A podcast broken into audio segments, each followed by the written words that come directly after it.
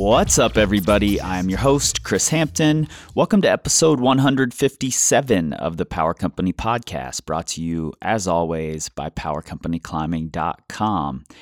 It has been an absolutely crazy January. I've been all over the place, and I've still got more traveling to do. I'm headed to OR tomorrow in Denver, and I'm going to fly in and out of there as quick as possible because, honestly, I'm just not a big fan of going to OR. But I do have some interviews lined up that I'm excited about, so I need to get those and get out. And then I'm headed straight to Hueco Tanks, where I'm just doing a 4-day smash and grab, check out some potential big, giant goal projects for a future trip. So, wrapping my month up by giving myself the gift of Hueco Tanks for a few days. In the meantime, though, I can't say that I apologize for not getting any podcasts out because I have been going like mad here, and there are good ones coming, and this one is especially special. I was recently in Ottawa, Canada, and I got the chance to sit down and chat with Eve Gravel, who is, I believe, 34 at this point, and pound for pound, maybe the strongest human on the planet. It's kind of absurd, really. Frankly, I want to use the word freak of nature, but that would completely miss the point of how much work that Eve puts in to get where he's at. He's climbed V14, and he holds a bunch of world records in arm lifting, which is essentially a grip and pull strength competition. And we'll talk a little more about that. I am rambling now, so we are just going to get into this conversation with Yves Gravel at Coyote Rock Gym in Ottawa, Canada. Let's get into it. I feel like a beginner still in that style. I have so much to learn. And one of the hardest things is just to let go the fact that you're going to have trouble and you're going to suck at it at first and like not worry about what other people are thinking. Power. This time to build. Power. This time.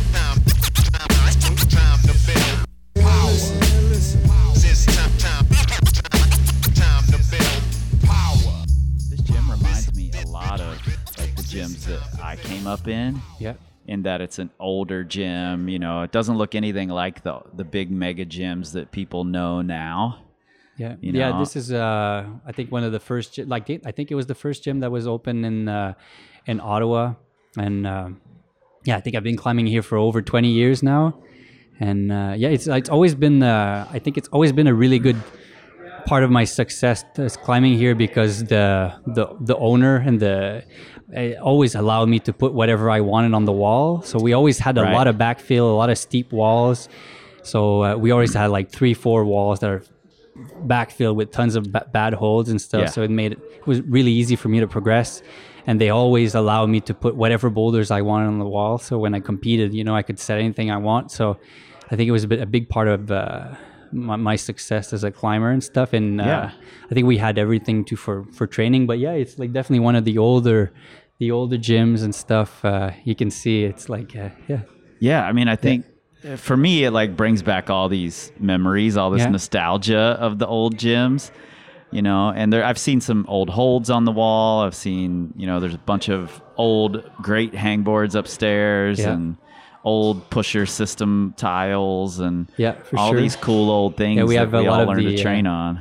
The older set of holes and stuff. And the owner, Jody, so we experimented last year by to retexture the holds, so the really old stuff we had, and we're able to color match everything. So we're able to kind of almost like they do with the fiberglass holds, but we did that with the holds, so it gave more of a uniform look. Because before, nothing matched. Back in the days, they didn't have any color coding. So now they did that, so it looks a little bit more uniform. Yeah. That's pretty cool. But is there still like backfilling in here? Do you still do that? I think right now they just took it down. Like usually the red cave we have downstairs, we always have so the two side of the islands are backfill, and the big 45 is backfilled. And then on this side, on the north side, there's the 30 degrees usually that is full. So It's kind of nice. Like and same thing. It's like one of the it's not a really high gym, so it's kind of hard to train for lead or.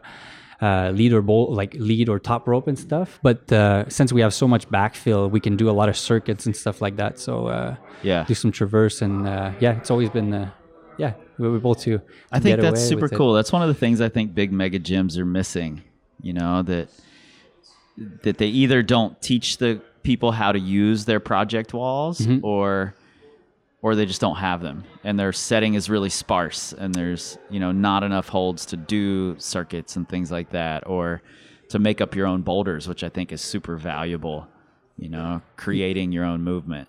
Yeah, I think our generation we grew up making our own boulder problems, and climbing on walls like this, and I think now people are like, how do you say, like they're spoiled, because now every week you get the new boulders, and people kind of lost that aspect. And I think there's a lot of stuff to learn from making boulders and learning how to create stuff. And it's definitely something that I find is missing nowadays in the modern climbing community, for sure. Yeah. And you're coaching here. Yeah. I coach just the comp team. So 3 times a week. So it's a small group. We're about 12 athletes right now. And I really enjoy it. I've been doing it for the past 5 years. So it's something I started doing when my first daughter was born. And I really enjoy teaching people and passing on the stuff that I know to other kids, and giving back, I guess. And so well, thanks to you for taking some time out of coaching to sit down and talk. And we're at Coyote Rock Gym for anybody who's not from in town and doesn't know what we're talking about here. Plus you've got a business doing special effects masks and things like that are ridiculously detailed and cool. And You've got 2 daughters, a busy family, a wife, and your own climbing and your own arm lifting stuff. So for sure, kind of busy. It's crazy. It's really hard to kind of try to manage everything, and to make time to be good at something. I find have to choose my battles and stuff. Yeah. And I've been pretty lucky. I think with having the home business, it gave me a lot of freedom with my schedule. Yep. And now that the girls are growing up a little bit too, I spend most of my time training at home. Once they're asleep, I'll go 2 hours in the basement and do some training. And the last year, that's when I discovered arm lifting, and this was awesome because that's only been in the last year. So last October, not this October, but the year before, this is when I there was a local competition here, and just before that, I hurt my ankle, so I couldn't climb much. I had a really bad sprain on the 2 sides of the ankle, so I had to find something else. And I was introduced to this sport. There was a local competition here at our gym, actually at Coyote. So someone invited me to this event, and it was awesome because it was exactly what I needed. I didn't have the time with the toddlers to go climbing, or crying. Even if you climb on a home wall, if you're trying to climb with a kid, they're always coming towards the wall, and it's very challenging. And just going to the gym, finding time to going to the gym was very challenging. So I found this was really what I needed. I could the kids could play in the basement at the same time. I could do some lift, take a lot of rest, and it kept me strong for bouldering, and it kept my level up. And I learned tons of new things that I could apply to my climbing. Yeah. And now I think I spend most of my time. I spend most of, still even for the climbing part that I do. That I started climbing a bit more again. I spend most of my climbing time on my own wall just because it's easier for me to train at home. Sure. And then usually the nights that I coach, I'll stay an hour or two and try to climb a bit more different type of movements and stuff, and like kind of like iron everything out and like, yeah, you know, hit the things that I can't do on my own board. Yeah, cool. Yeah. Well, I don't want to get too much into numbers, but I do want to kind of set up a timeline of things so we kind of understand it. How long were you climbing before you started the arm lifting? You've been climbing 20 plus years? Yeah, I think it's been around 20 years now. Like maybe it's just a bit more than 20 years that I've been climbing. Yeah. And then... and what level were you bouldering at before you started the arm lifting stuff? I think like up to V14, like I've climbed before. And for me, like I didn't have a lot of time to, like as I was always so busy with tons of stuff that I didn't have as much time to go project outside. So it's been kind of limited, but So, and then when I started arm lifting, shortly after that, like the last year and a half, I've been doing the arm lifting stuff. So was it your first arm lifting, like big competition that you became world champion? Yeah. So like when I came here, I knew like when I did the first local, like my friend invited me over and I was here like probably like half an hour late and I had no clue what I was doing and stuff. And I had no clue what I should be lifting because I've never tried any of the implements. So I kind of winged it and I didn't know what to expect and stuff. And then when the results came in after the competition, I realized that like, you know, I was doing really well, especially for my body weight. Like I was like one of the top lifters. So I was like, wow, this is pretty cool. Maybe I could do really well at this and maybe I should try more. And this is when I met at the competition, the organizer, his name is Eric Roussin. And it was so lucky. Like he lived 5 minutes from my house, like walking. And this guy basically organizes the entire competition circus for both arm lifting and for arm lifting in the country. So like the federation, he runs everything.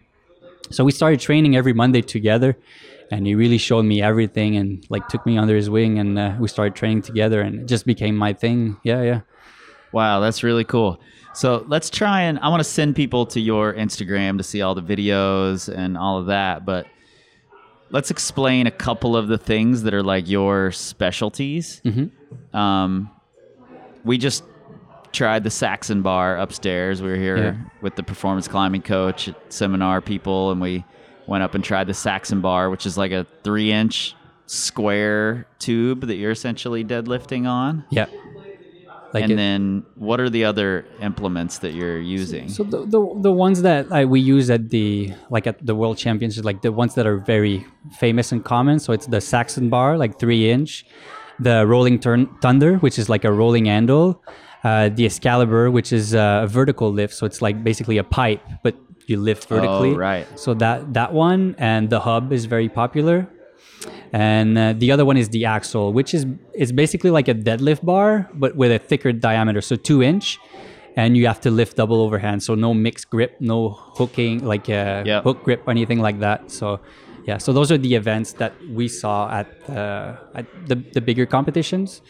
And then some of the small ones, you know, that sometimes they're going to vary. They're going to have some different elements like the wrist wrench that we tried earlier and stuff with, So it really depends on the competitions, I guess. Yeah. And how many of these things are you, like, do you hold world records in? Well, I have a lot of class world records. So like for my weight class, like I think almost everything that I tried, like I got, like I had the class record.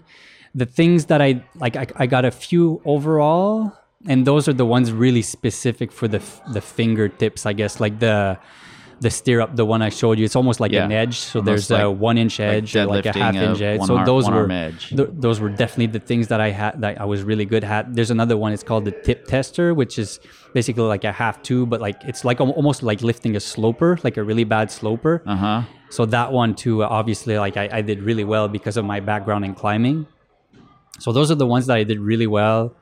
And that I have like overall records and stuff. And watching you do it on these videos isn't nearly as impressive as trying it and then watching you do it, because in the videos you make it look really easy, you know, And when you stand here and try the thing and it feels impossible, and then I watch you walk over and just pick it up all casual while having a conversation, it's way more impressive. So if people are interested in this stuff, they should try and find some of these implements. Is there a website that people can go to learn more about the arm lifting things? Yeah, sure. There's a couple websites. There's one that has a lot of the current records and stuff. It's called gripsport.org. Okay. And then there's also the Grip Board, which is like basically a forum that's interesting. Has a lot of information with a lot of the companies that you can buy the products.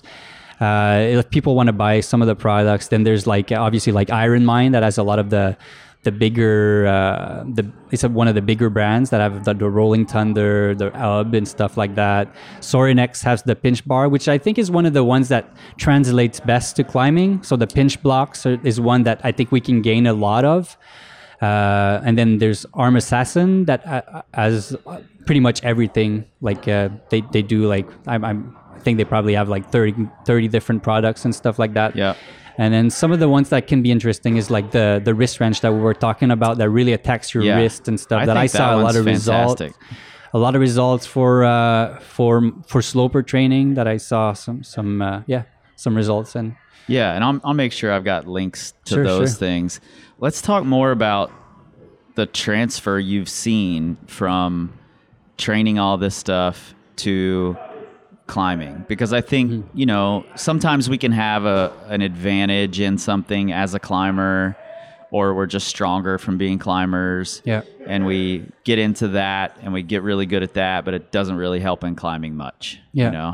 But you said you've seen some transfer from these things, and the Saxon bar was one of the things you mentioned. All the pinch stuff. So what I found with the pinch, either using the pinch blocks or the Saxon bar and stuff, I find it isolates more the pinching motions or the thumb. One thing that I noticed when we rock climb, before I started arm lifting, I always thought that my pinches were really strong. Mm-hmm. And when I started this, I realized that compared to a lot of the elite arm lifters, it was pretty weak. And I think the reason behind that is because it's not necessarily our thumbs that are really strong, but it's the compression that we create from our lats and stuff. So squeezing the pinches, right? So, and even a lot of the pinches that we use during our training for climbers are usually two pinches in the roof and stuff, and we use a lot of back compression or squeezing. Yeah, and that I think that's the part we're really strong at. And one thing that kind of proves that is if you look at my lifts on the pinch block with one hand, it's going to be pretty, around, say if we take 3 inches or something like that, it's going to be probably close to around 100 pounds or just under 100 pounds with one hand. And if I go two hands, then I can hit over 260, 270 on the same diameter. Right. So it just shows you, it's not because I'm, it's the same diameter and stuff like that. And right. It's just because I'm so strong with my back and creating pressure. So I think that's one of the things we're really strong at as climbers. And I think isolating that finger can make you even stronger. So do you like the pinch blocks more than the Saxon bar for translating to climbing? I think they're better. If you want to isolate the thumbs, I think the pinch blocks are really great. As long as you don't create too much pronation and stuff, and start twisting your wrist to create leverage. If you keep your hand straight, then you're gonna really focus on the thumb. I think that's an important part if you want to get more transfer for climbing. Yep. And then the Saxon bar I really love because I find it's a great motion too. It's same thing too. It's a great exercise, a great variation of the deadlift, which is, it can be a good advantage, I guess, for climbers and stuff, because our back, our legs are kind of weak and stuff. So I think I see a lot of advantages using it. Yeah, and I liked deadlifting the Saxon bar more than deadlifting a regular bar, just simply because on a regular bar, I get so focused on, I can lift more weight, I can lift more weight, and it's, for me, it seems like at the higher weights, it there's much less transfer to climbing. Like the first 3/4 of what you gain is great, and then the rest of it's just you're getting better at the deadlift. Yeah. But this really forced me to lift it in a different way, more like compression. Yeah, and I think like if you're going to start lifting, if you want to focus and do a lot of like big lifts on the deadlift bar, then it becomes a lot about leg and back strength, and it's not necessarily a thing that we want to add as climbers, because then we're starting to get really heavy and we're adding weight in areas that we don't really need. Right. So I think it can be like counter beneficial and stuff. So one thing I like about like the Saxon bar, you know, like it's a good exercise to condition our back. Same as the axle, you know, like it's never weights that I think that as climbers, it's going to get dangerous or bad for our back, like because we're trying to lift too much. It's going to attack their fingers before it attacks her back. So I think it didn't seem to, you know, I think the deadlift is great for like if you need to target the posterior chain, your glutes and your hamstrings, and this didn't do that nearly as much. It was much more about the way you're using your upper body, which I thought was super interesting. Yeah, and you probably felt too, like because of the compression that we're using to, like on the bar, like we're squeezing so much on the bar, it's kind of hard to keep like a clean form of the deadlift. For sure. So it's almost more like a good morning. Like we're like the back is straight and we're lifting up. Yep. Yeah. Yeah, I thought it was really cool. Cool. I'm glad you like that. The other one I was really fascinated by that you mentioned already was the Wrist Wrench. Yeah. And that one, I wasn't sold on it when you were explaining it, but then when I tried it, it was definitely the same sensation in my wrists that I get when I'm trying to hold bad slopers. Yeah. And I just know a lot of people have had, they get wrist issues from climbing on slopers a lot. And that Wrist Ranch at a low intensity seems like a really great way for those people to build up tolerance to slopers in a really controlled, progressive way. And it seems like a really easy way for stronger climbers to train their sloper strength without wasting skin by sliding off of slopers. Yeah, you know, like the Wrist Wrench is an interesting one because it was introduced by the arm wrestling community. And what it's made for is really to train the wrist to get like really strong wrist to break the wrist of your opponent when like turn that wrist chain. Yeah, exactly. So, but like, it's such a versatile tool depending on how you use it. Like you can train so many things with it. Like, I mean, you can do rehab by like just doing like kind of like almost wrist curl motions and stuff like that, or training antagonists and stuff with it. And then you can do like, if you want to lift it more like the traditional method with the thumb on the other side. And then it like it really works on stabilizing like the wrist and also like the fingers and everything like that to like keep that chain. It's a nice isometric hold, like you're trying to hold that. Yeah. But all it wants to do is open your hand open. Like it's crazy. It's a really weird feeling because if you haven't tried it, it's really hard to explain, but all it wants to do is crack your wrist open and open your fingers up too. Yep. And it's one of the exercises that I really saw, like, because last year, because of my ankle injury, I didn't climb much. And I was training a lot on that implement, and I went upstairs. I always had trouble with the 45 slopers, you know, on the Beastmaker and stuff. Yep. And I even saw a challenge of people trying it on the small micros, like the 10 and the 8 millimeter micros. And I felt like it would flip upside down. And so I always felt that sloper. I always felt like it was impossible when I tried it. And I didn't do like zero climbing. All I did was train on that thing.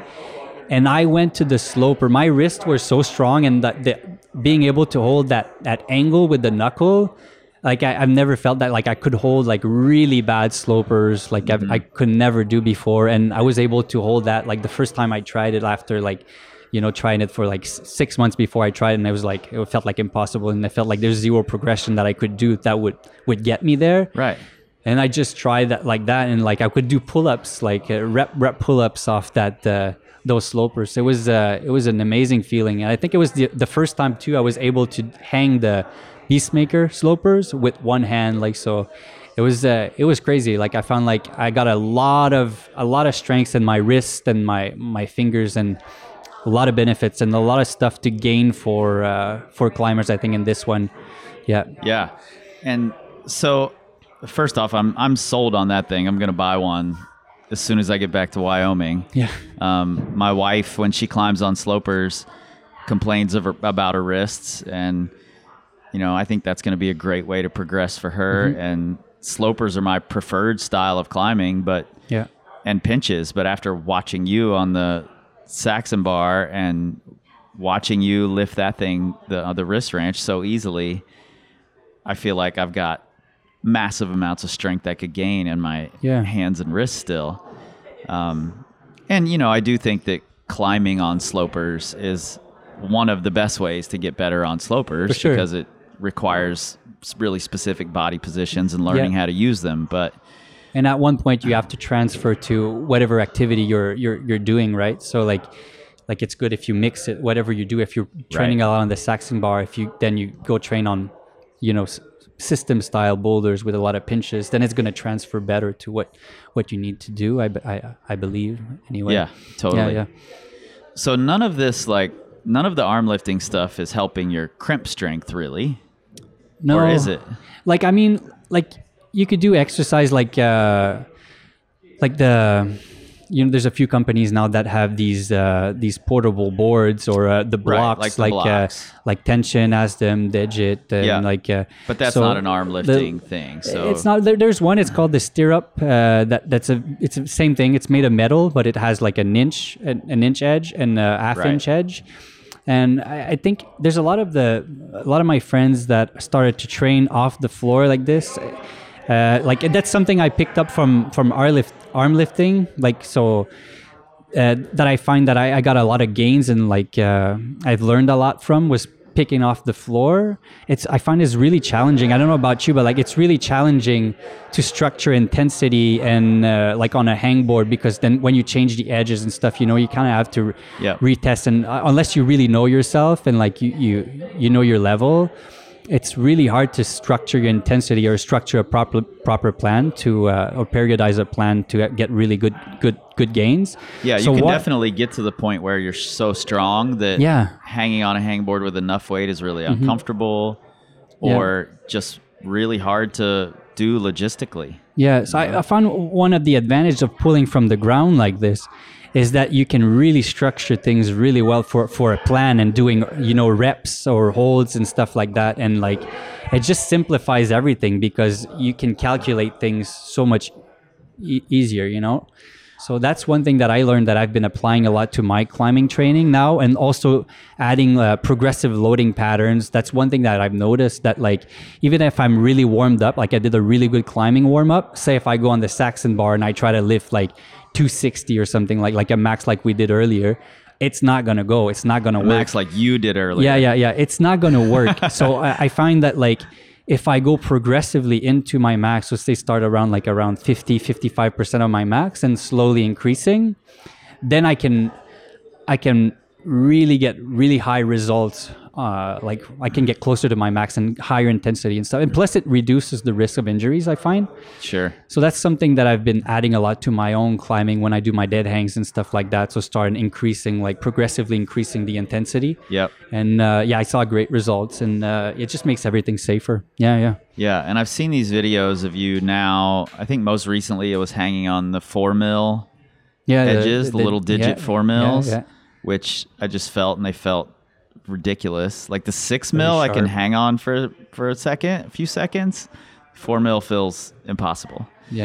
Were you training for those on one of these no hang devices where you're picking it up off the floor, or were you training on those little crimps? Well, I always had like some pretty good finger strength, like for crimps. I most of the training I do for climbing, like for the dead hangs and stuff like that, are going to be either two hands on really small edges, so like the 6 mils or something like that, or I'm going to go with one hand. So a lot of one arm dead hangs. That's been the thing that I've been doing, I guess, since I'm a teenager.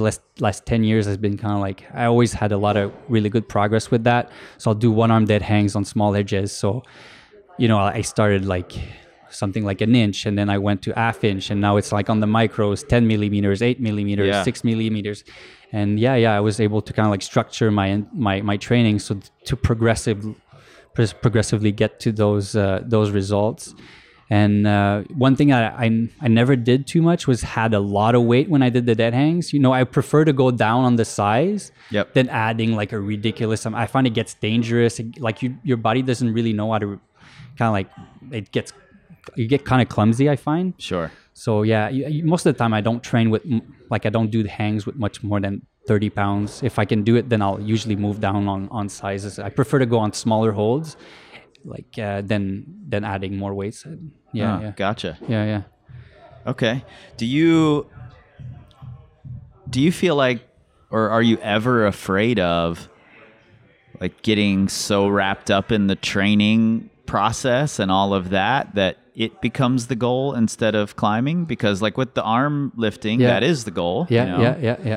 Do you ever feel that way with climbing? Oh, for sure. And like it's, For me, like training has always been like one of the parts that I really loved about climbing. Yeah, same. Like I just love, like I love the part of training, and it's always been almost like just as important, or like like the goals and the way I set my goals too. You know, like I always have a logbook and stuff like that, and all my goals are always written and stuff. And for me, it's just as rewarding as getting a new record or something like that on a training exercise or a project on my own board, you know, than doing a project outside or something like that. It's always been kind of like something for me that I liked. So it never really bothered me that, or it was something that if it was, it was okay with me that training. I just really, and I think that's why I really like arm lifting, because it feels like I'm training for climbing. Like that's how it feels like. So yeah. So why you're a busy guy, you know, you've got your business, you've got your coaching, your arm lifting competitions, your family, 2 daughters, a wife. Why still go outside and climb? What does it do differently for you? What's the payoff?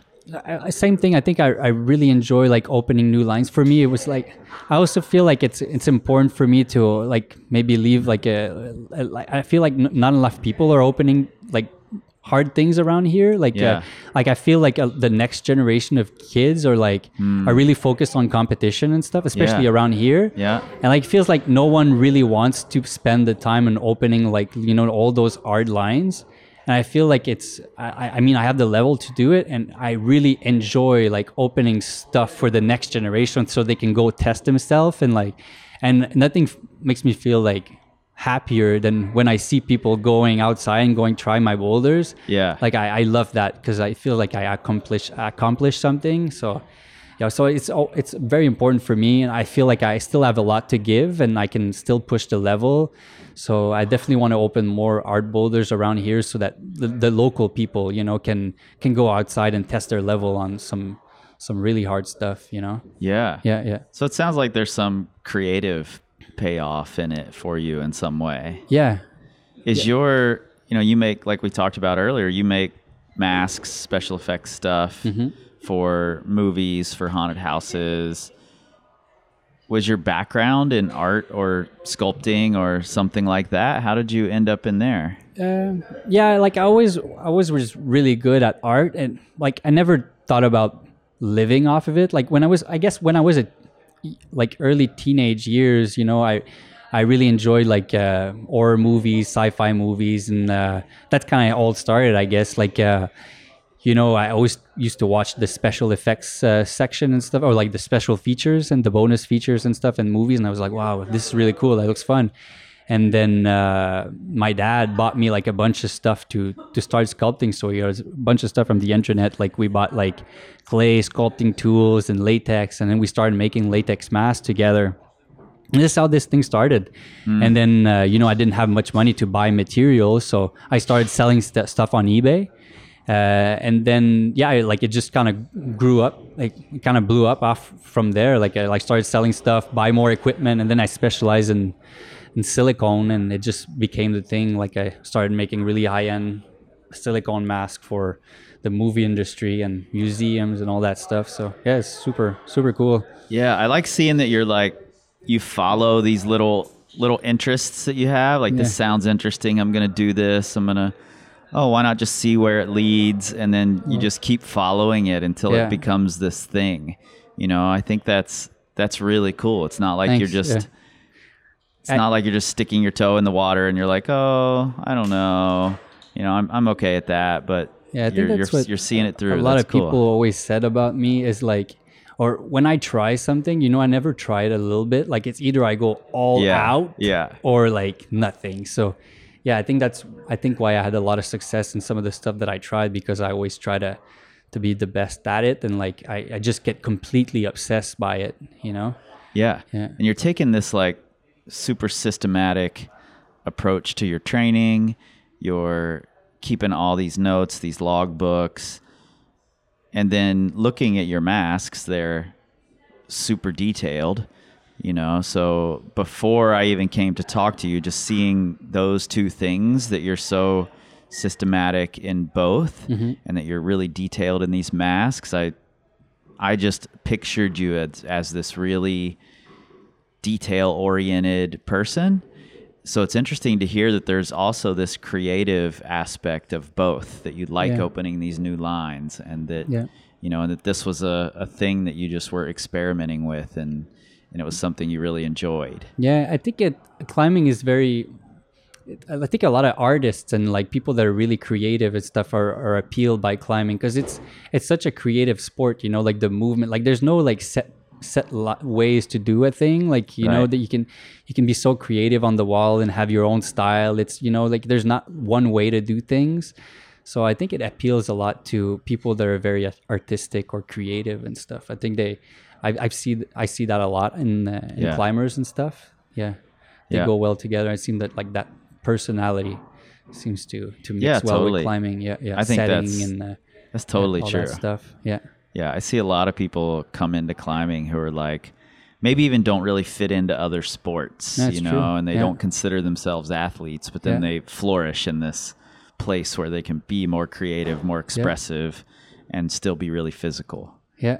You know? Yeah, I don't know if you noticed too, but it's climbing is such a cool sport, because I find it, there's a lot of people that, like you said, like that were never really athletic or like, and then they come here, you know, they could, like be like video games, people that really, you know, like they don't do much and they can be like really skinny and stuff, and they'll come here and like they'll do really well and they'll destroy people that, you know, like big bodybuilders or like, and it's same thing too, like you can have like a really thin girl that's gonna come with like his bodybuilder boyfriend and like, you know, she'll destroy him like on the wall. So it's a sport I think that can appeal to a lot of people that, you know, that never thought about being really good at sport, but like they try it and then they see, oh my God, I'm really good at this, and it's like it's an interesting sport. And all these kids here that you're coaching, are they? I assume they're comp kids for the most part. Are they interested in climbing outside? Yeah, like the past years, I try to bring the kids like once or twice a year outside. Like this past year, I was like really busy with the family, like with the young one and stuff like that. But it's something I try to bring the kids out and like get to experience real rock. I think it's important to see, you know, what real rock climbing is, or like climbing on rock. It's so different. There's so much to learn out of it too. Because when I noticed when I started climbing, I used to be a gym rat. All I did was climb inside. Right. And when I went outside, I got murdered. Like, you know, like I don't know if it's the same for you, but like a lot of people was like, wow, like there's so much to learn from outdoor climbing. Like, you know, you don't see the sequence, or the feet are so bad, and like there's so many things to learn from climbing outside. And I think it's important to mix a little bit of both to be successful. Yeah. So I try to bring the kids outside and like get to experiment it. Same with the arm lifting too. A lot of the kids like they like to try the Saxon bars is pretty popular. Yeah, a lot of the older boys and stuff, and some of the older kids they like to play with that stuff a lot. That's cool. So the kids know all about your arm lifting stuff that you're doing. Yeah, I think so. Most of them, yeah. That's cool. I have one more question that I hadn't thought of until just now talking about these kids, but you just competed in Canadian Bouldering Nationals. Yep. And you didn't make it to finals. You were in semis. Yeah. And you're kind of one of the older guys now, you know. For sure. In fact, I showed up just in time to see finals. That's where our mutual friend Reagan introduced us. And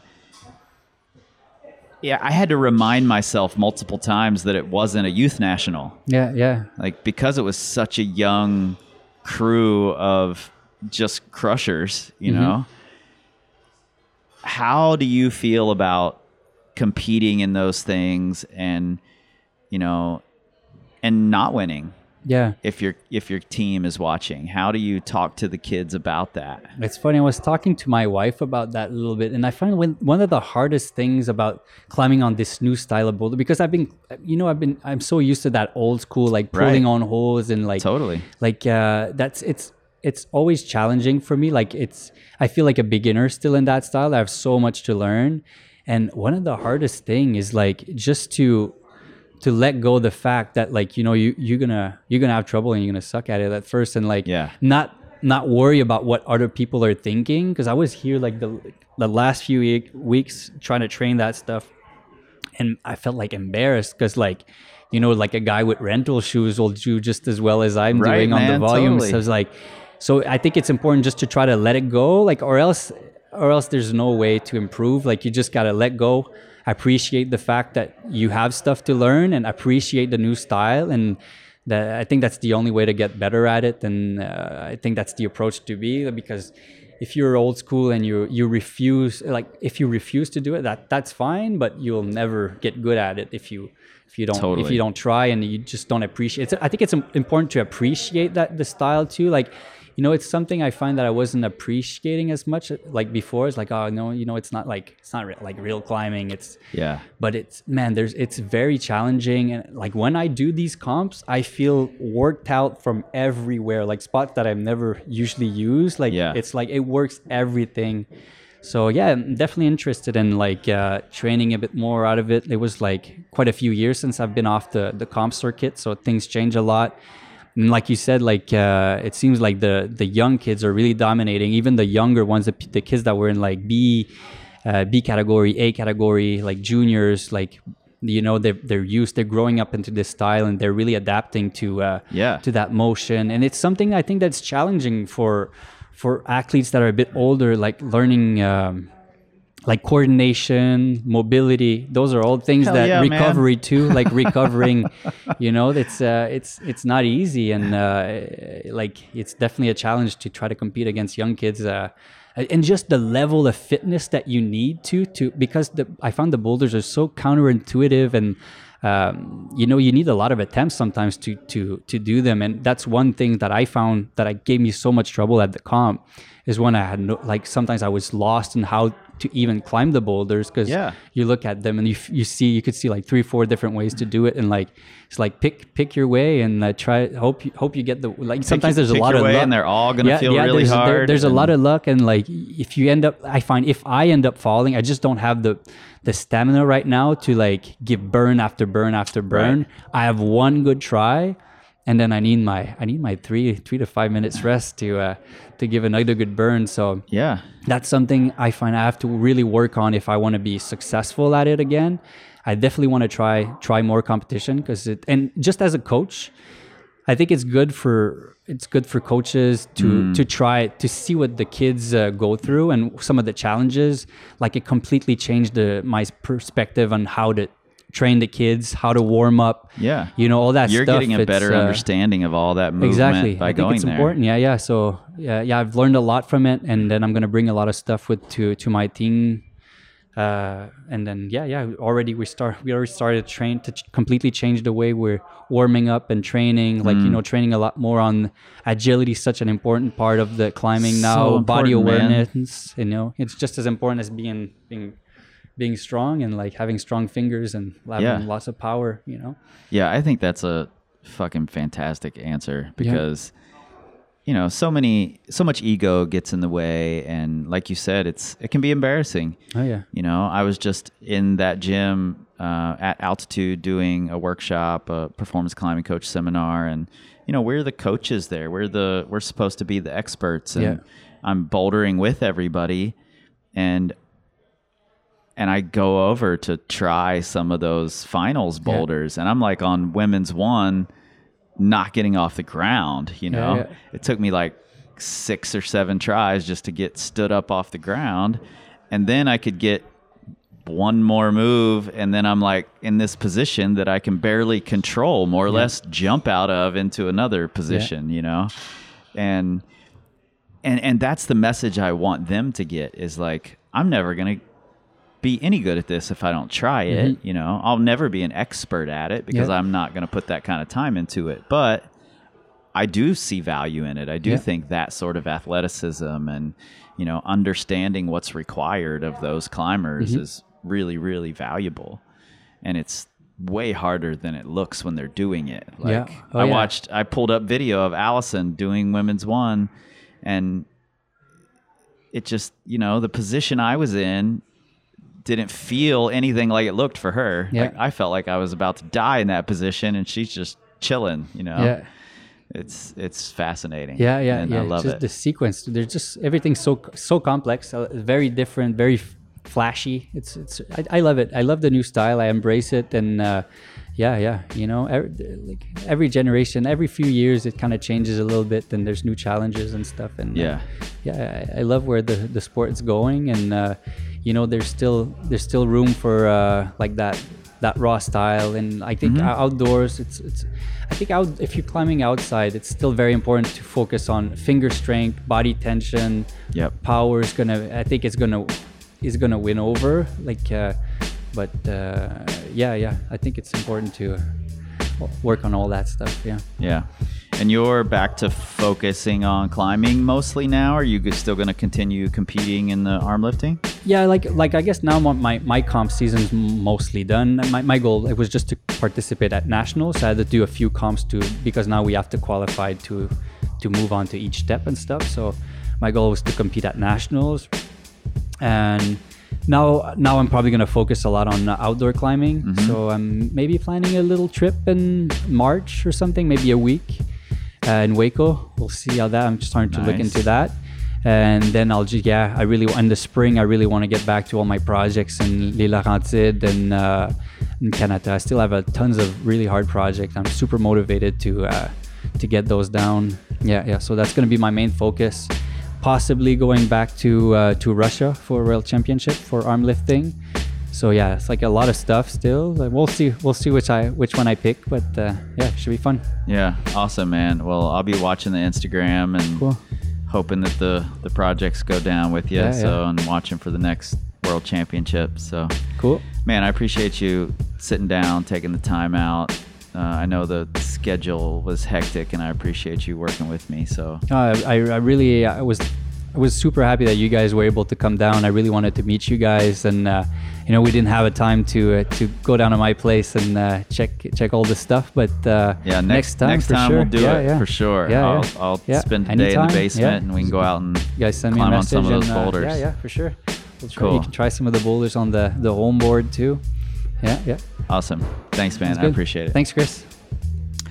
You know, when I went and met with Eve, I went with Steve Bechtel and Alex Bridgewater from Climbstrong, and Mercedes Pohlmeyer from Modus Athletica, and Chris Heilman from Mindset Doctor. And we were all blown away by a couple of things. Number one, that the things that Eve makes look really, really easy on his Instagram are not even sort of possible. They just don't make sense.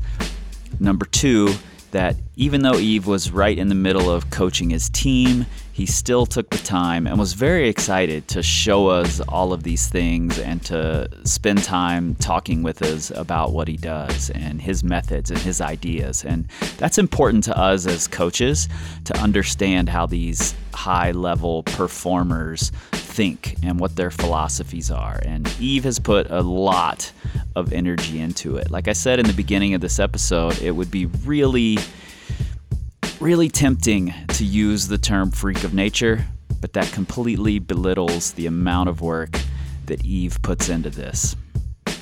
And I just don't think you can skip over that fact. He's got a family, he's got a business. He still puts in all this time to break world records, be a world champion, and to boulder V14. That's not very easy. I will have links to all of the products that we talk about, as well as to Eve's Instagram, right there in the show notes.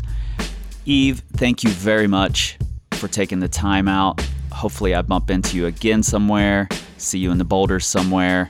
I would love to chat more. While you're there checking out Yves' Instagram, go check out his mask company as well. The attention to detail is mind-boggling, and I know that there's a connection that makes all of these things that he does work with the attention to detail that he puts into those masks. So go check that out. Your mind will be blown. And if you're interested, go check out my Instagram. There will be a video of Steve trying to pick up a weight, Alex and Steve trying to pick up the same weight, Steve and I getting it off the ground, picking it up, and then Eve just crushing it like it's nothing. That same night, in climbing shoes and standing on a soft mat, he came very close to matching his world record on the same bar that you'll see right there in the Instagram. You guys know where to find us, powercompanyclimbing.com. You can find us on the Instagram at Power Company Climbing, on the Facebook at Power Company Climbing. And you can search for us on Twitter. You'll probably find mention of Eve on Twitter because he's, pound for pound, quite possibly the strongest human on Earth. But you're not going to find us there because we don't tweet. We scream like eagles.